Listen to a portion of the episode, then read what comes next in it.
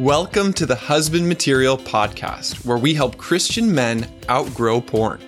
Why? So you can change your brain, heal your heart, and save your relationship.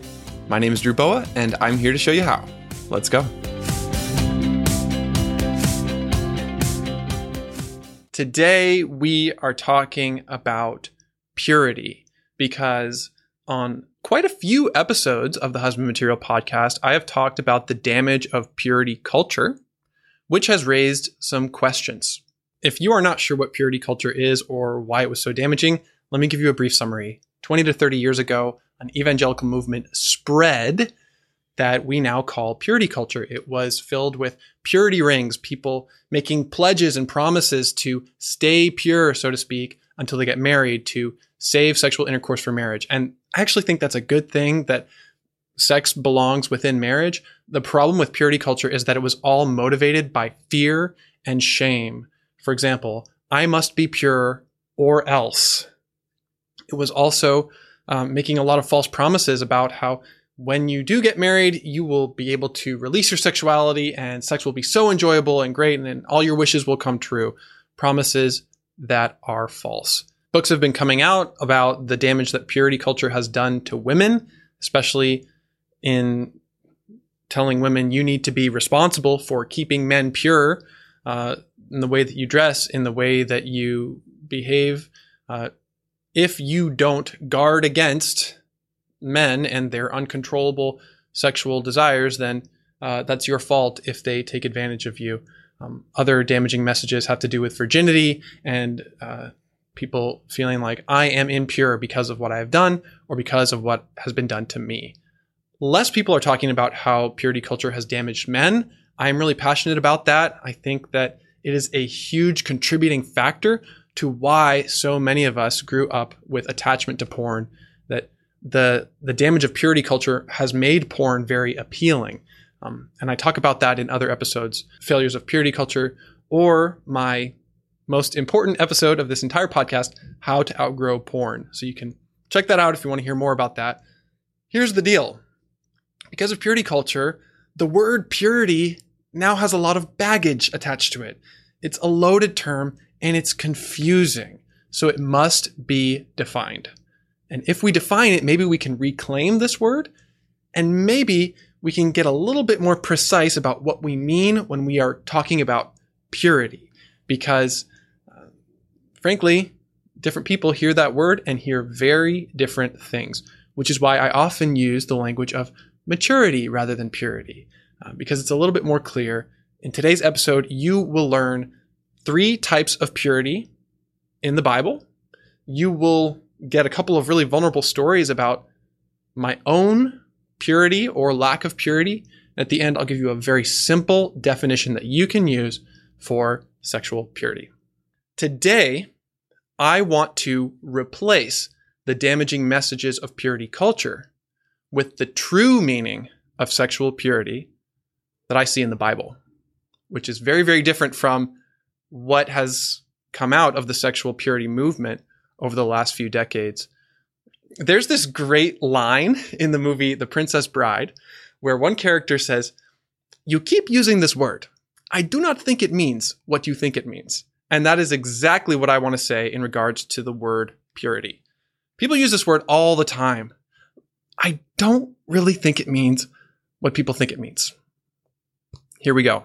Three meanings of purity in the Bible ritual purity, a pure identity, and purity of heart.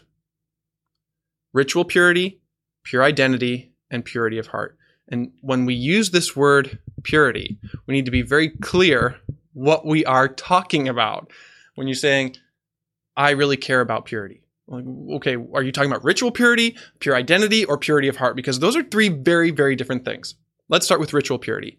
In the Old Testament, the concept of purity meant being fit to approach God, and especially in the temple. God is holy. God is powerful. God is pure. And we, on the other hand, are not like God.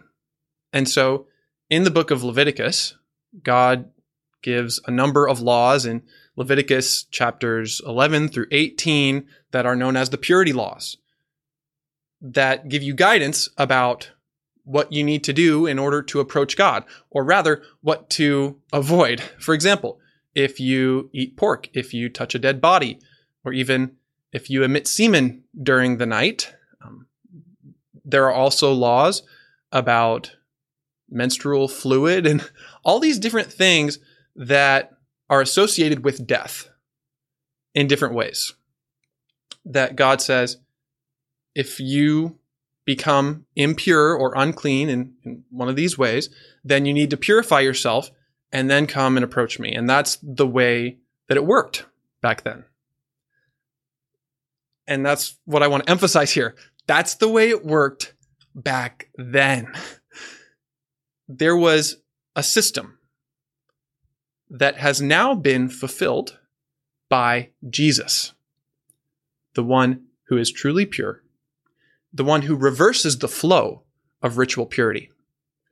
I'm getting this concept from an amazing video from the Bible Project on holiness. And I will put a link in the show notes to that video so you can watch it. And by the way, for you guys who are watching this live, we are going to watch that video after this teaching because it's just so good.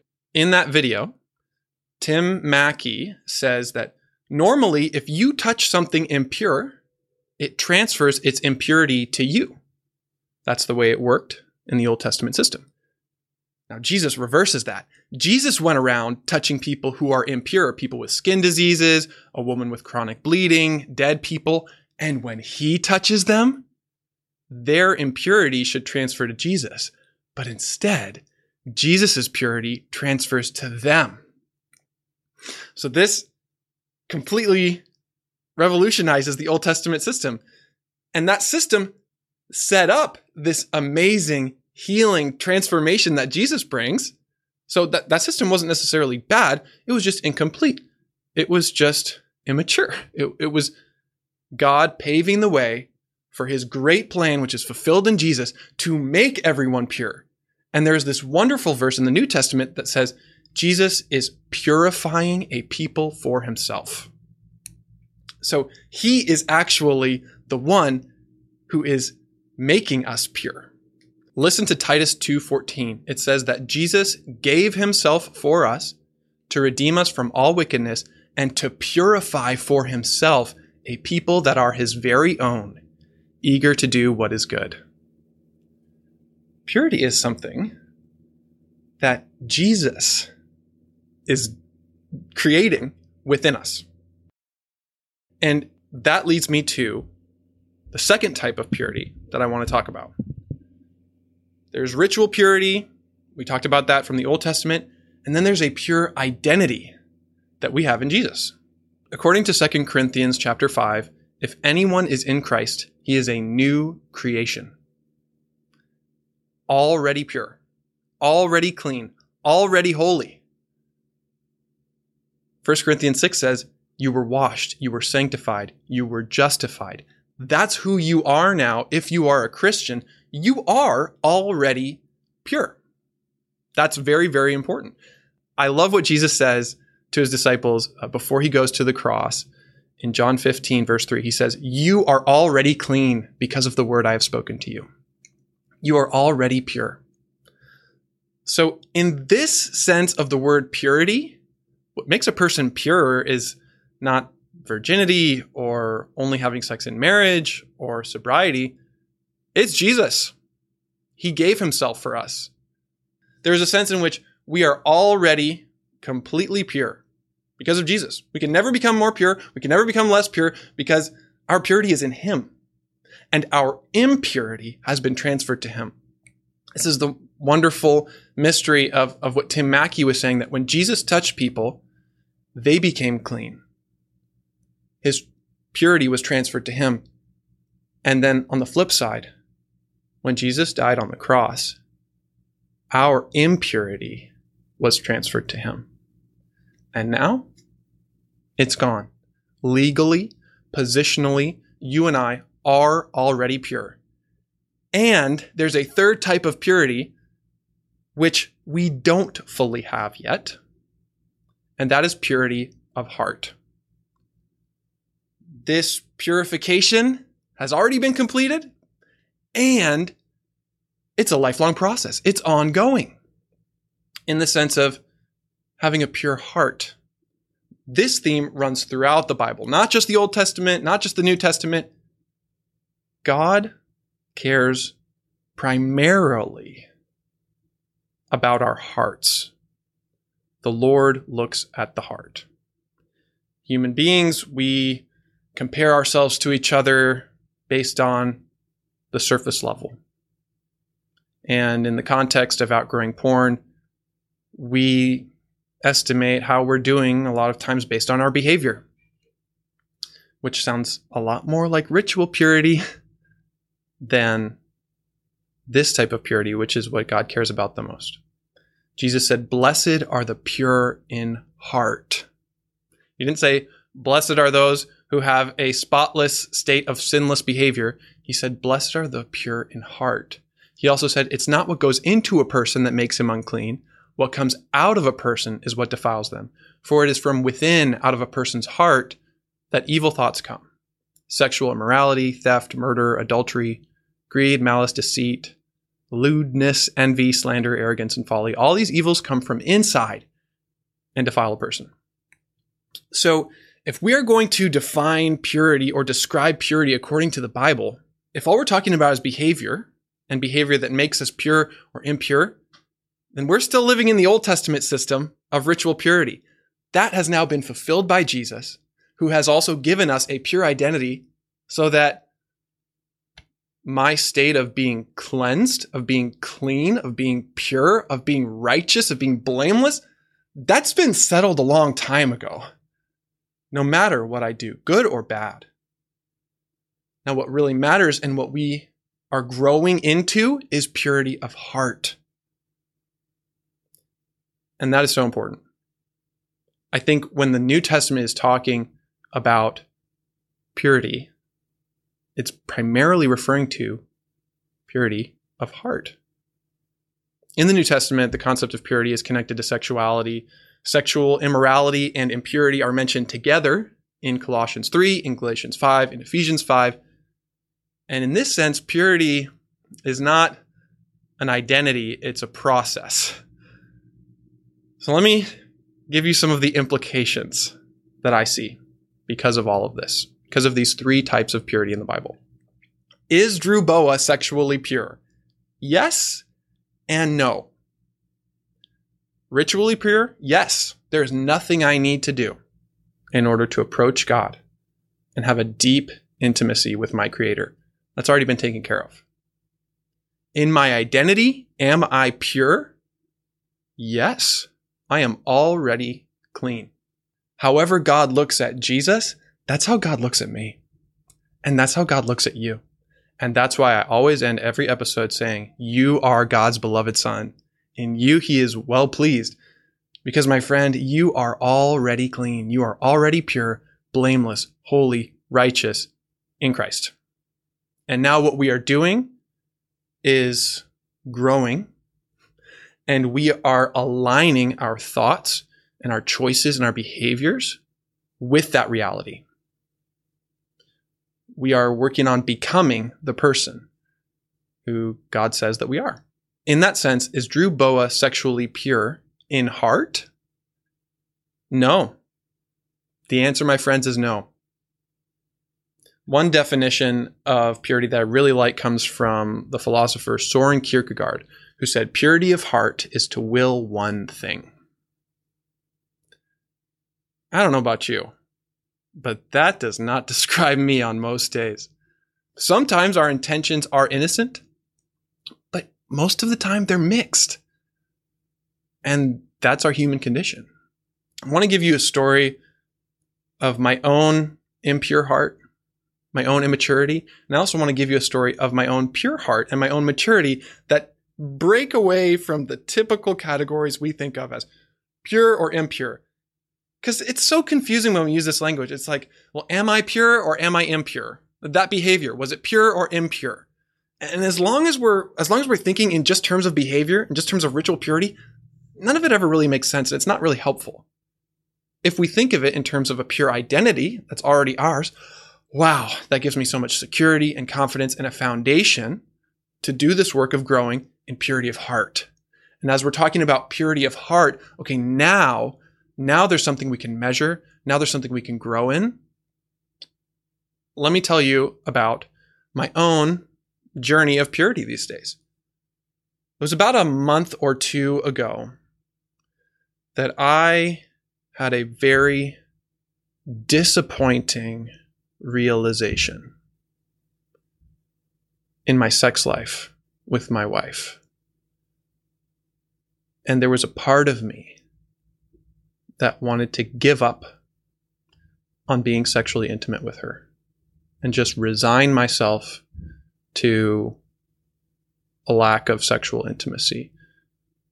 We don't have very much sex. And after this realization, I felt hopeless that we would ever really have a deep and satisfying sexual connection with each other. And that night, as I was falling asleep, holding her in my arms,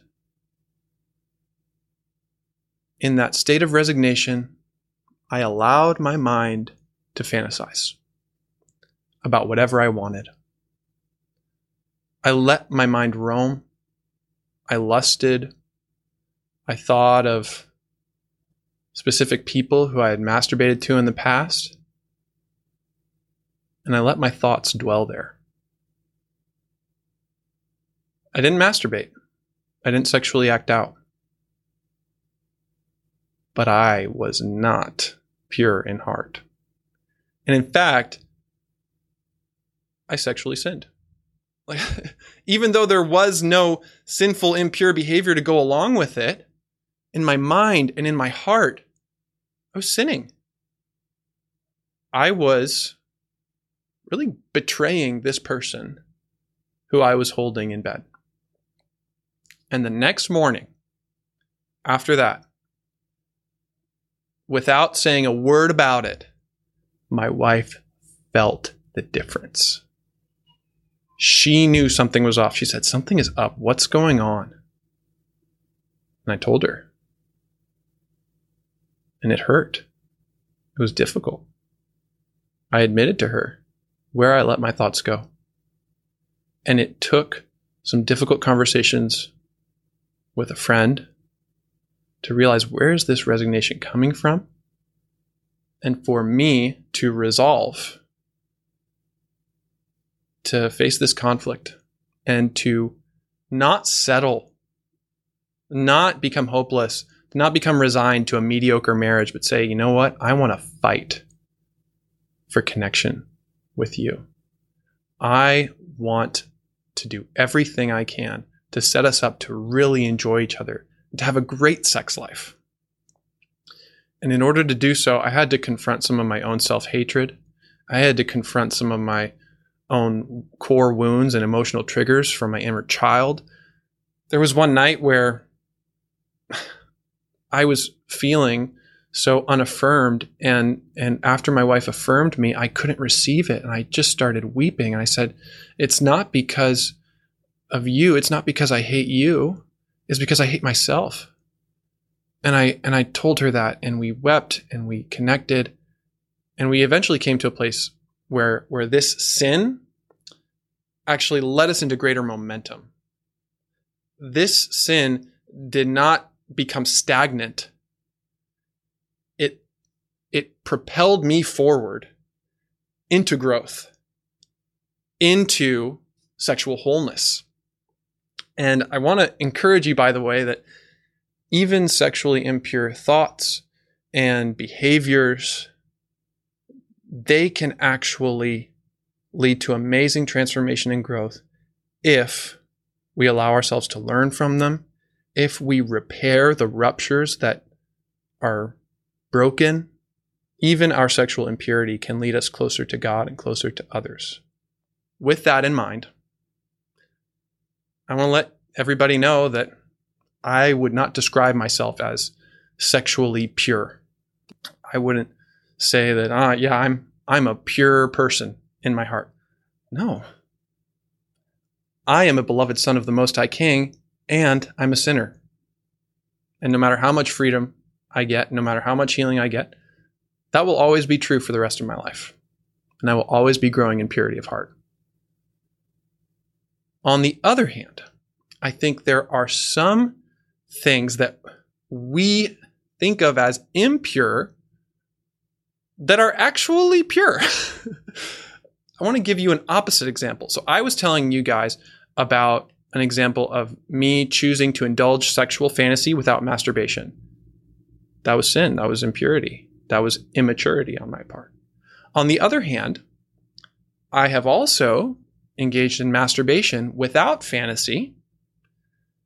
And specifically, times when I've been working out, doing abdominal exercises, occasionally that will stimulate my muscles and I'll have what's called a coregasm or an abgasm. And that is a form of masturbation. It's self stimulating to the point of orgasm. But in my mind, there is no fantasy. There is no lust. There's no objectification at all. In fact, when that happens, it's purely physical. My intentions are innocent when this happens. I have a pure heart. It's actually mature even though on the outside, my behavior looks exactly like it did when I was trapped in pornography, masturbating to orgasm. So I'm trying to give you guys a little bit of a window into the truth that what matters the most is purity of heart. Purity is not primarily about behavior, it's about your identity and living out that identity through growing in purity of heart. The point is, this word pure is not bad. It just needs to be clarified. And it carries so much baggage when we think, because of my behavior, I'm impure. That is toxic shame. That is part of purity culture. That is not from the Bible. On the other hand, maybe we think to ourselves, I just need to be pure. I just need to be pure. I need to shut down my sexuality. That's sexual repression that's not from the Bible either. Or you might think, okay, sex in marriage, that's pure. Sex outside of marriage, that's impure. Well, there's a lot of sex in marriage that is not consensual, that's not honoring to both partners, and it's not pure because it's not coming from a place of purity of heart. And on the other hand, you might have experiences that are sexually charged outside of marriage. For example, passionately kissing your girlfriend maybe your intentions are completely innocent and that could be sexually pure in the sense that it's coming from a heart that's not using the other person, that's not objectifying, that's not trying to push the boundaries. So, purity is not about behavior, it's about the heart. And here's my definition of sexual purity sexual purity is not a spotless state of sinless behavior it is not something you have when you're born and then you can lose it. Rather, it is a process of growing in Christ like character. And if we keep that in mind as the definition of purity, then I'm okay with it. I'm okay with talking about it. Unfortunately, when we use that word, most people just think of behavior. Most people are still in that mindset of ritual purity where I need to clean myself up so that I can be good enough for God, so that I can rejoin the fellowship of the believers. No, that's the old system. We're not in that anymore. My friend, you are God's beloved son. You are pure. You are clean. You are holy. You are free. And now we're on the journey of learning to live like it, of aligning our thoughts and our choices and our whole lives with the reality that Jesus has made us pure. He has already taken away the penalty of sin. He has now given us power over sin, and one day we will be free from the very presence of sin. That day is coming. It's not here yet. And until then, purity of heart is an ongoing process. No one is fully pure. No one is fully mature except Jesus and his purity has been transferred to us. And he dwells in us His Holy Spirit lives in His people, and He is purifying us from the inside out. That is my understanding of purity according to the Bible. Now I want to open up some time for questions. John is asking, the night that your heart was impure, what would it have meant for you to have been pure in that moment? Well, for me to have had a pure heart and for me to behave in a pure way would have been to notice those thoughts coming into my head, to acknowledge them, and to let them go, to go to sleep.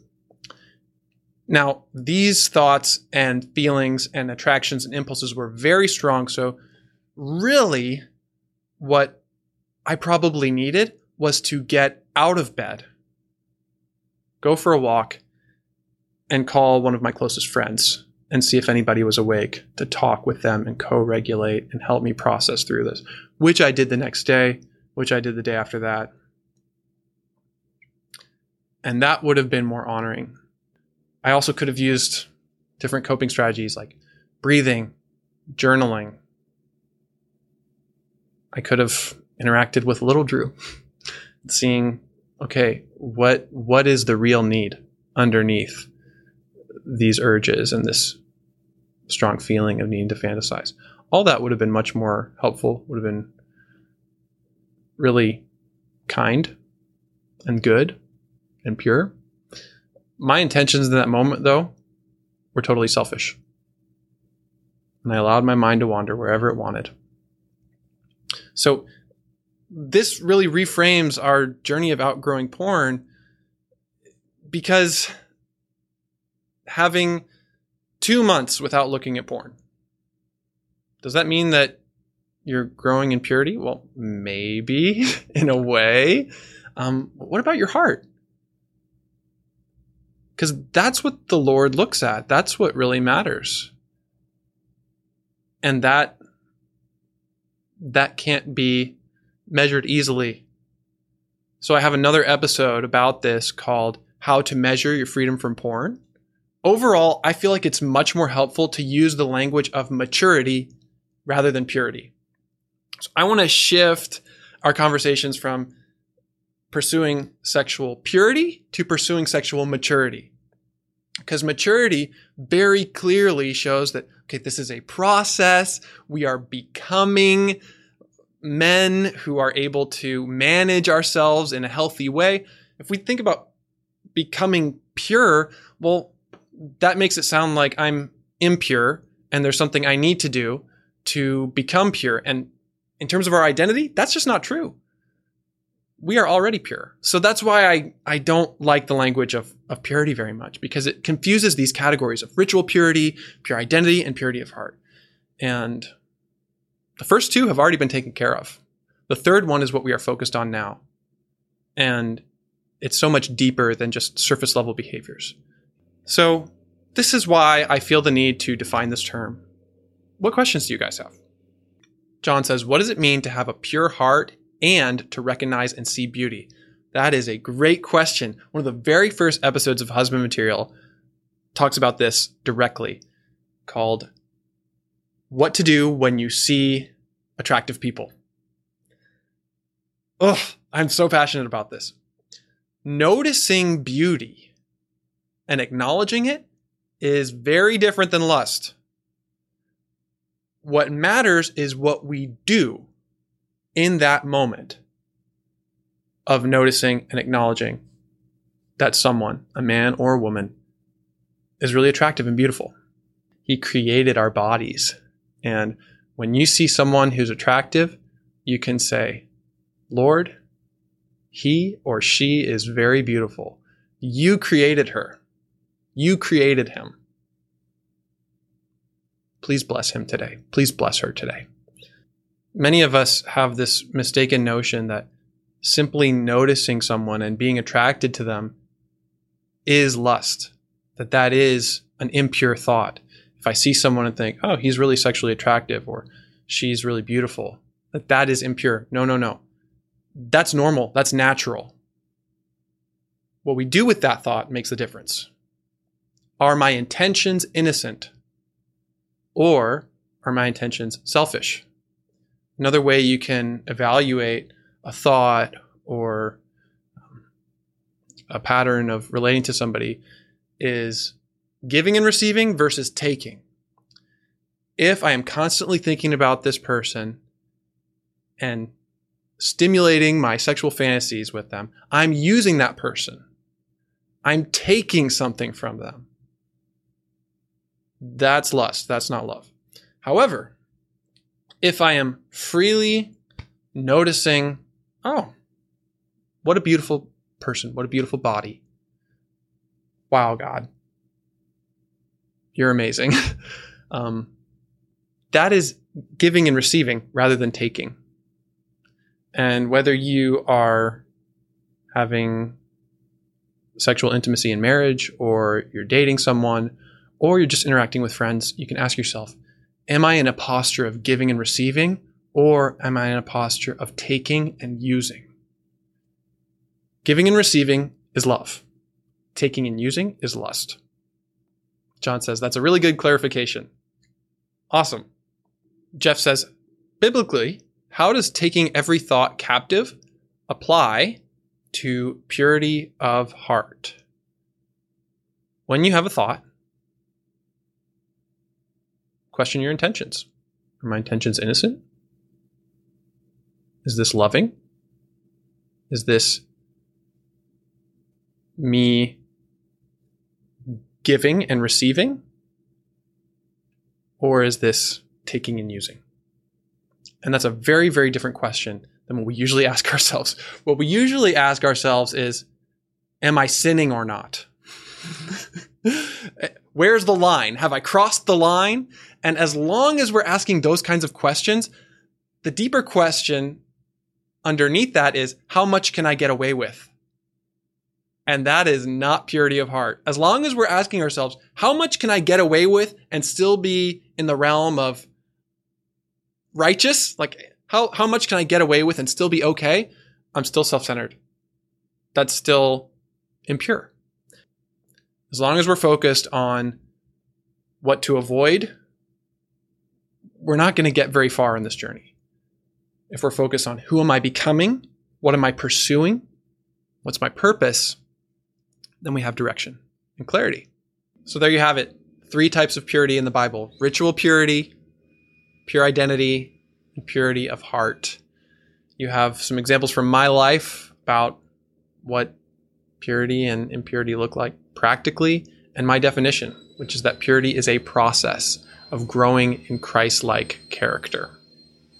See Jeff saying, This sounds so doable. It is, and we can do it together. Always remember, my friend, you are God's beloved Son. In you, He is well pleased.